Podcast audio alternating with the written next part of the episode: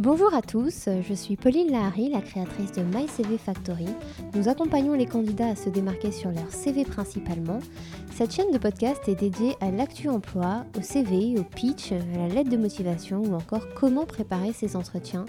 L'idée c'est vraiment de décoder un thème chaque mois, de débriefer ensemble et nous aurons l'occasion même d'avoir des invités surprises. Je ne vous en dis pas plus et je vous laisse découvrir le sujet du jour. Étayer son profil LinkedIn efficacement. En petite introduction, on peut dire que le titre de votre profil doit être important. C'est l'accroche de votre profil, il faut être droit au but, concis et précis.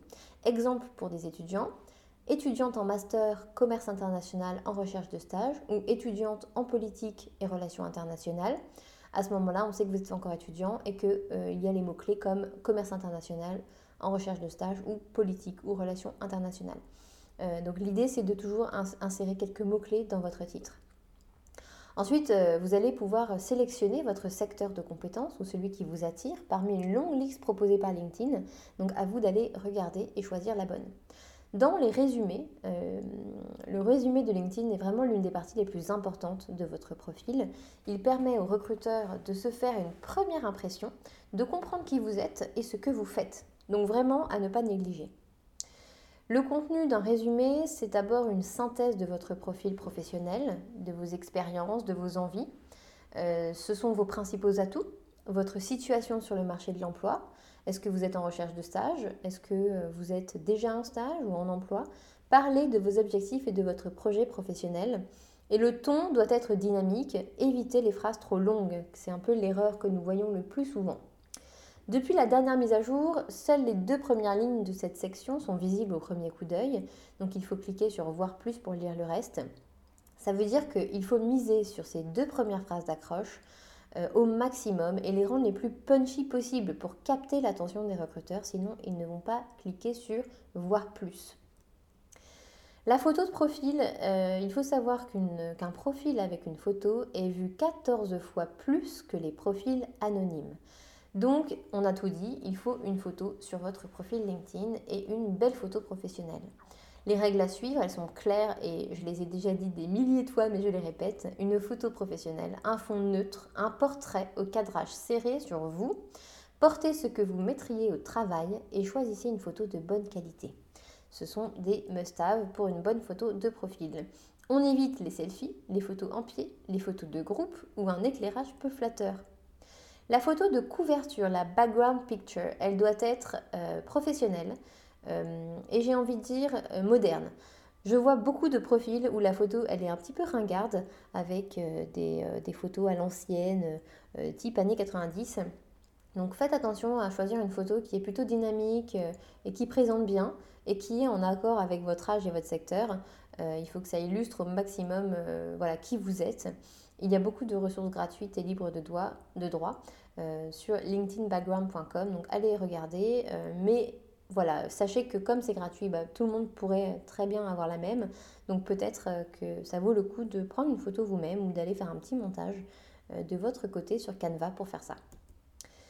La formation sur LinkedIn est particulièrement importante pour les étudiants puisqu'elle va refléter euh, aussi euh, bah, le niveau d'études que, vous avez.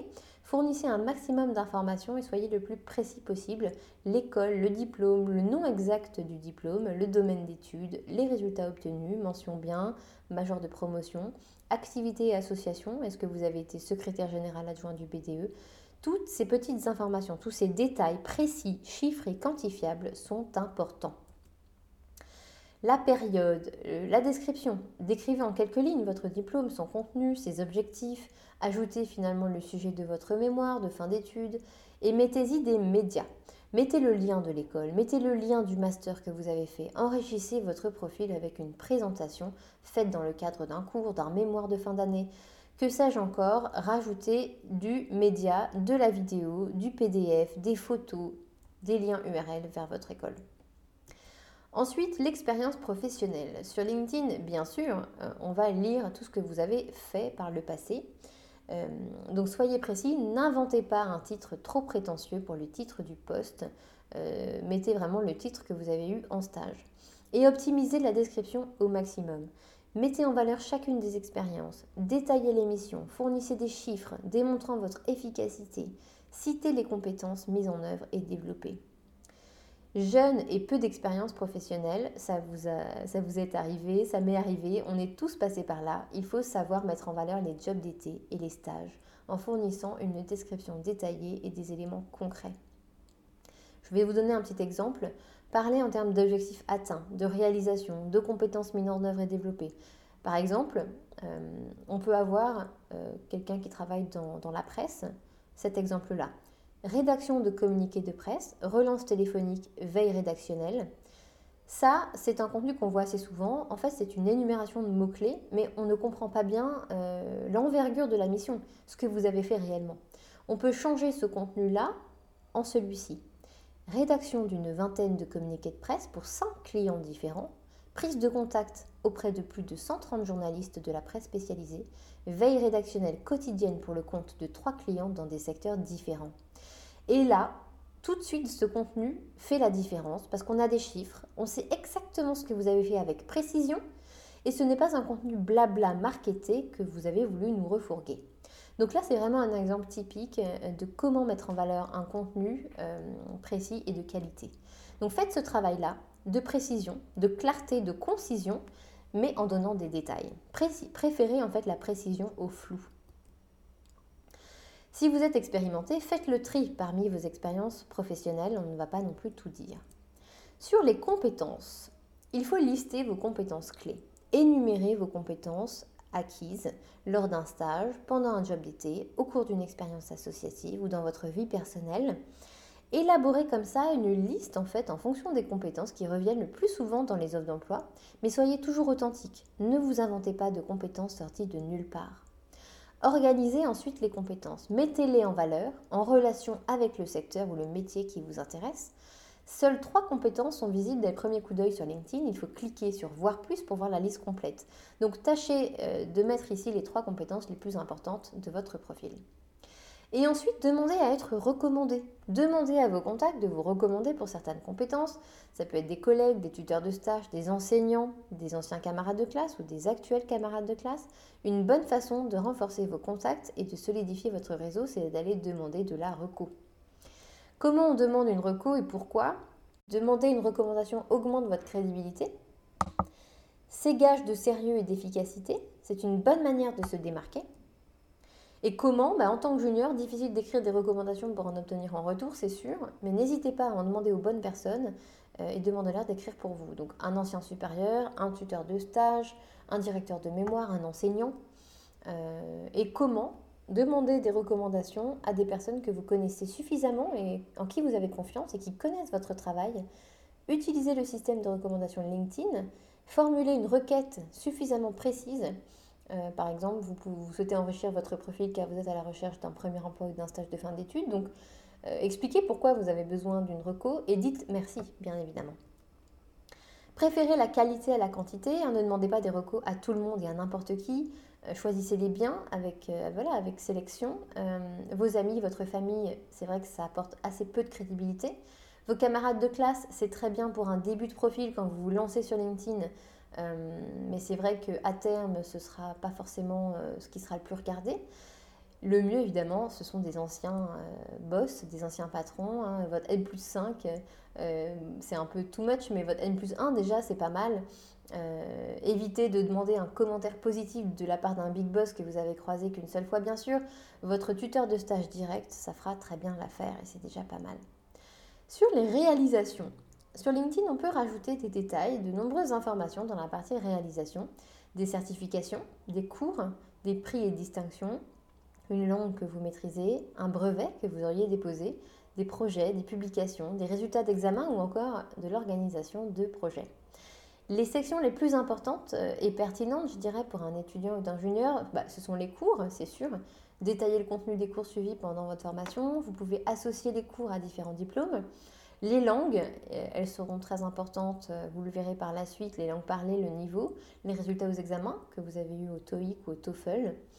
Donc ces choses-là, c'est important. Après, évidemment, si vous avez eu plein d'autres choses, des prix, des distinctions, des projets, des publis, bah, n'hésitez pas, jouez la carte à fond et faites un profil 100% complet à ce sujet. Les contacts et les coordonnées, bah, n'oubliez pas d'inclure vos coordonnées ou de les mettre à jour. Euh, votre adresse mail, euh, un site web éventuellement si vous avez une page personnelle, votre téléphone, votre que sais-je encore, un blog ou votre Instagram. Tout est possible sur LinkedIn, mais on, va dire que le plus important c'est plutôt votre mail et le téléphone. Customiser l'adresse de votre profil pour augmenter bah, le SEO, pour augmenter finalement votre visibilité. Euh, souvent, c'est une URL qui est euh, générée automatiquement, donc elle est rarement très belle. Mettez en avant une URL euh, que vous avez choisie vous-même. Donc en général, c'est linkedin.com slash votre nom et votre prénom. c'est plus facile à partager en plus après sur un, sur un CV papier notamment, on pourra le mentionner, ou dans votre signature de mail ou sur les réseaux sociaux, ça fait plutôt professionnel. Utilisez un mail professionnel euh, en gmail.com, c'est souvent ce que je recommande puisqu'il est rarement soumis au spam et ça c'est assez important. N'indiquez un, lien vers un site web que si celui-ci est en rapport avec vos objectifs professionnels. Et enfin, on l'a déjà dit plusieurs fois, soyez actif. Votre activité apparaît tout en haut de votre profil, sous votre résumé. Donc soyez un peu stratège et euh, pensez euh, à être actif sur LinkedIn. Privilégiez les activités et les interactions de qualité sur du contenu en rapport avec votre secteur et vos objectifs professionnels. Essayez de ne pas aimer ou commenter non plus euh, les, publications de tout le monde à tout va. Optez plutôt pour une activité significative mais orientée sur le secteur qui vous intéresse. Euh, typiquement, euh, on peut prendre un exemple, quelqu'un qui travaille dans une agence de storytelling, son activité sur LinkedIn doit être cohérente et va devoir liker, il va devoir liker des articles liés à ce secteur-là. Voilà, donc ne partez pas n'importe où, ne vous éparpillez pas, vous choisissez 2-3 secteurs de prédilection et vous vous y tenez. À très vite.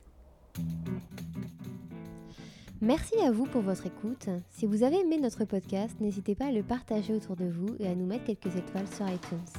Je vous dis à très bientôt pour de nouvelles aventures.